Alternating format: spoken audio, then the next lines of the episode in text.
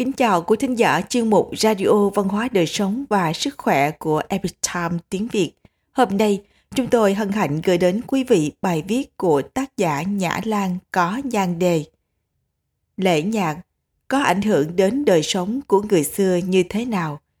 Bài viết được dịch giả Toan Đinh chuyển ngữ từ bản gốc của Epic Time Hoa ngữ. Mời quý vị cùng lắng nghe. Đối mặt với xã hội hiện đại đủ loại ồn ào và phiền não, chúng ta hãy cùng nhau tìm kiếm con đường khiến thân tâm an hòa trong văn hóa truyền thống cổ xưa. Trước tiên, chúng ta hãy nói về lễ. Trong văn hóa truyền thống, lễ không chỉ là lễ tiết kết giao, mà còn có hàm nghĩa sâu sắc hơn.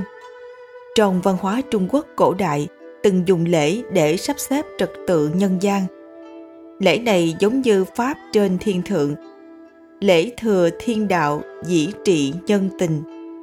Ví như thời thượng cổ, con người sẽ căn cứ sự chuyển vận của mặt trời, mặt trăng mà chế định lịch pháp, hoàng lịch. Trong hoàng lịch, một năm có 24 tiết khí. Người xưa thuận theo tiết khí tự nhiên biến hóa để sắp xếp việc nông trong một năm. Gieo trồng vào mùa xuân, sinh trưởng vào mùa hạ, gặt hái vào mùa thu, cất giữ vào mùa đông. Lại ví như trong không gian bên trên, sao tử vi ở vị trí trung tâm của trời. Mọi người cho rằng đó là vị trí thiên đế. Khu vực nơi sao tử vi gọi là cung tử vi. Đối ứng với sao tử vi trên trời, thì trên mặt đất là cung điện của hoàng đế. Vào thời nhà đường gọi là tử vi cung thời Minh, Thanh gọi là tử cấm thành. Ngoài thời không, vào thời thượng cổ, người ta xem lễ như pháp nơi thiên địa. Đối với việc kiến lập chế độ xã hội, trong chu lễ, chia quan viên trông coi các mặt của xã hội làm sáu loại. Bởi vì trong giới tự nhiên có thiên, địa, xuân, hạ, thu, đông. Cho nên sáu loại quan viên này được mệnh danh là thiên quan, địa quan, xuân quan, hạ quan, thu quan, đông quan.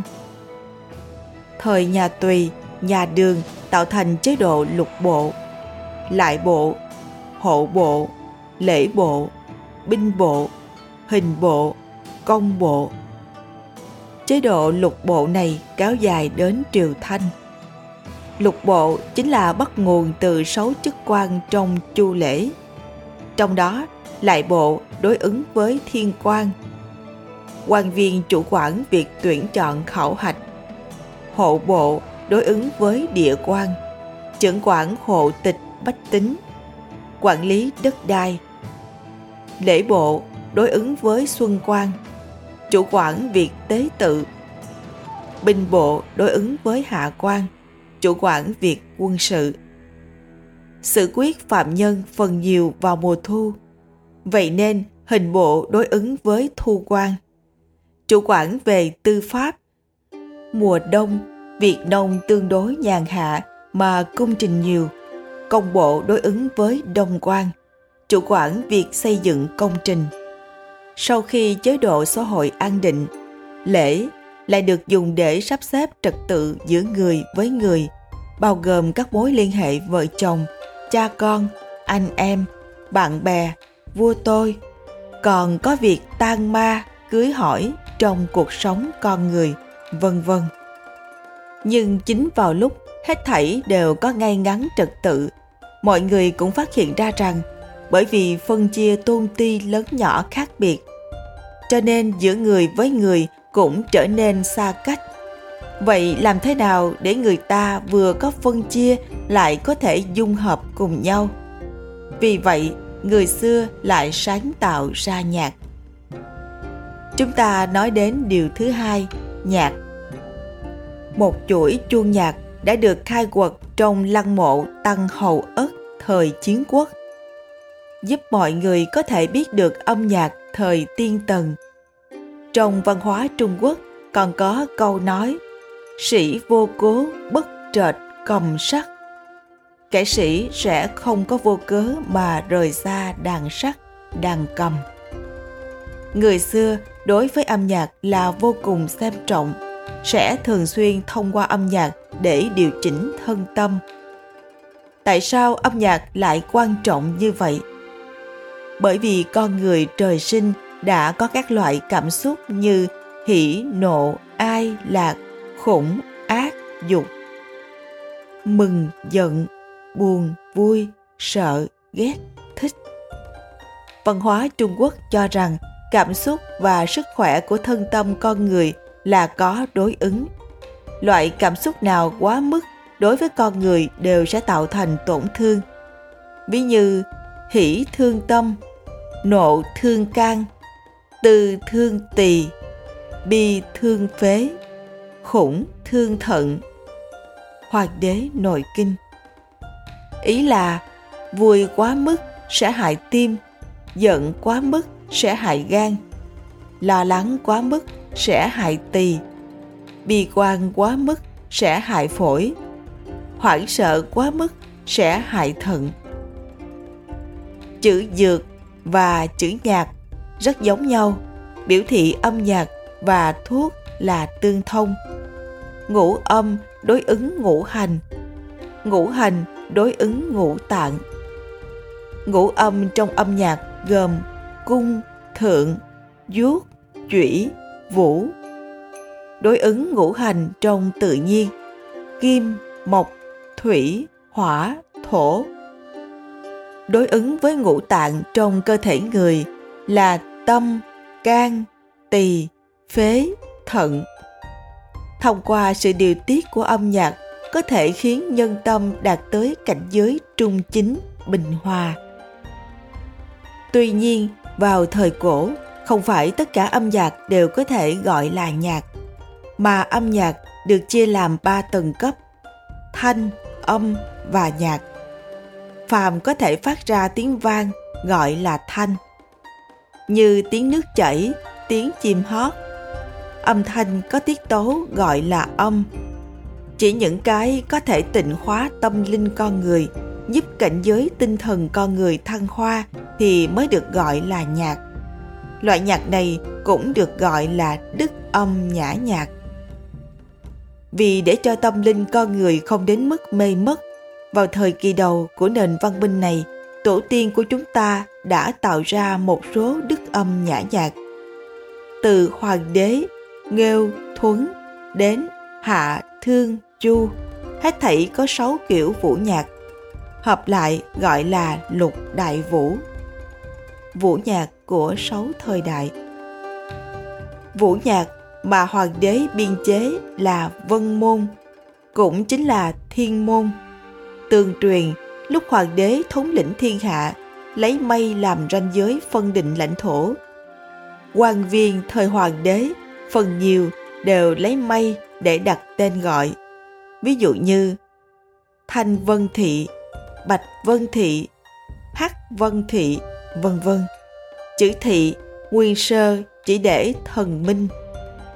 Hoàng đế sáng tác vân môn, nội dung chủ yếu là ca tụng các vị thần trưởng quản thiên không cũng là nói rõ cho con người trên mặt đất biết được cố hương thực sự của mình chính là nơi thiên thượng. Âm nhạc trong văn hóa trung quốc có sự dung hợp với lòng người, có tác dụng làm an ổn nhân tâm. Tuy nhiên, âm nhạc không tốt sẽ khiến cho người ta truy cầu dục vọng mà trở nên mê mờ, đánh mất bản thân. Loại âm nhạc này được gọi là âm nhạc bại hoại không ít quân vương bởi vì thích loại âm nhạc này mà dẫn đến vong quốc ví như khi chu vũ vương thảo phạt thương trụ vương, lúc tuyên đọc tội trạng, trong đó có một điều chính là trụ vương chế tác dâm khúc lấy lòng phụ nhân, làm bại hoại triều cương văn minh 5.000 năm đã trôi qua. Hiện tại mọi người rất khó để biết về đức âm nhã nhạc thời cổ đại. Xã hội ngày nay quá ồn ào, tràn ngập đủ loại âm nhạc. Nhưng con người rất khó để tìm được thứ âm nhạc chân chính có thể tịnh hóa tâm linh. Cho dù chúng ta là vì muốn thể xác tinh thần an tĩnh, hay là tìm kiếm một thế giới tinh thần thuần tĩnh cho con trẻ có lẽ rất nhiều người sẽ đặt câu hỏi rằng hiện tại còn có thể tìm được đức ông nhã nhạc ở nơi đâu không biết các bạn đã từng nghe đến đoàn nghệ thuật Sen Duyên. Mấy năm gần đây, Sen Duyên vang dội toàn cầu. Những người nổi tiếng ở rất nhiều quốc gia trên thế giới, sau khi xem xong đều trầm trồ tán thưởng, phản phất như thấy được nền văn minh đã mất của Trung Quốc.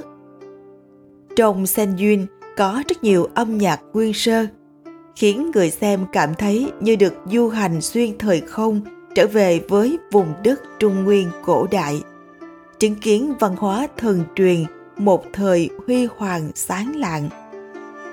Ngoài ra, từ trong âm nhạc có thể tìm thấy rất nhiều ý nghĩa nhân sinh, dẫn dắt người xem suy nghĩ sâu sắc. Một khúc qua đi, tựa như được dòng nước thanh khiết gọt rửa. Phiền não cũng biến mất đó có lẽ là nguyên nhân vì sao Sen Duyên vang dội toàn cầu. Được rất nhiều người trong giới tinh anh văn hóa nghệ thuật khen ngợi.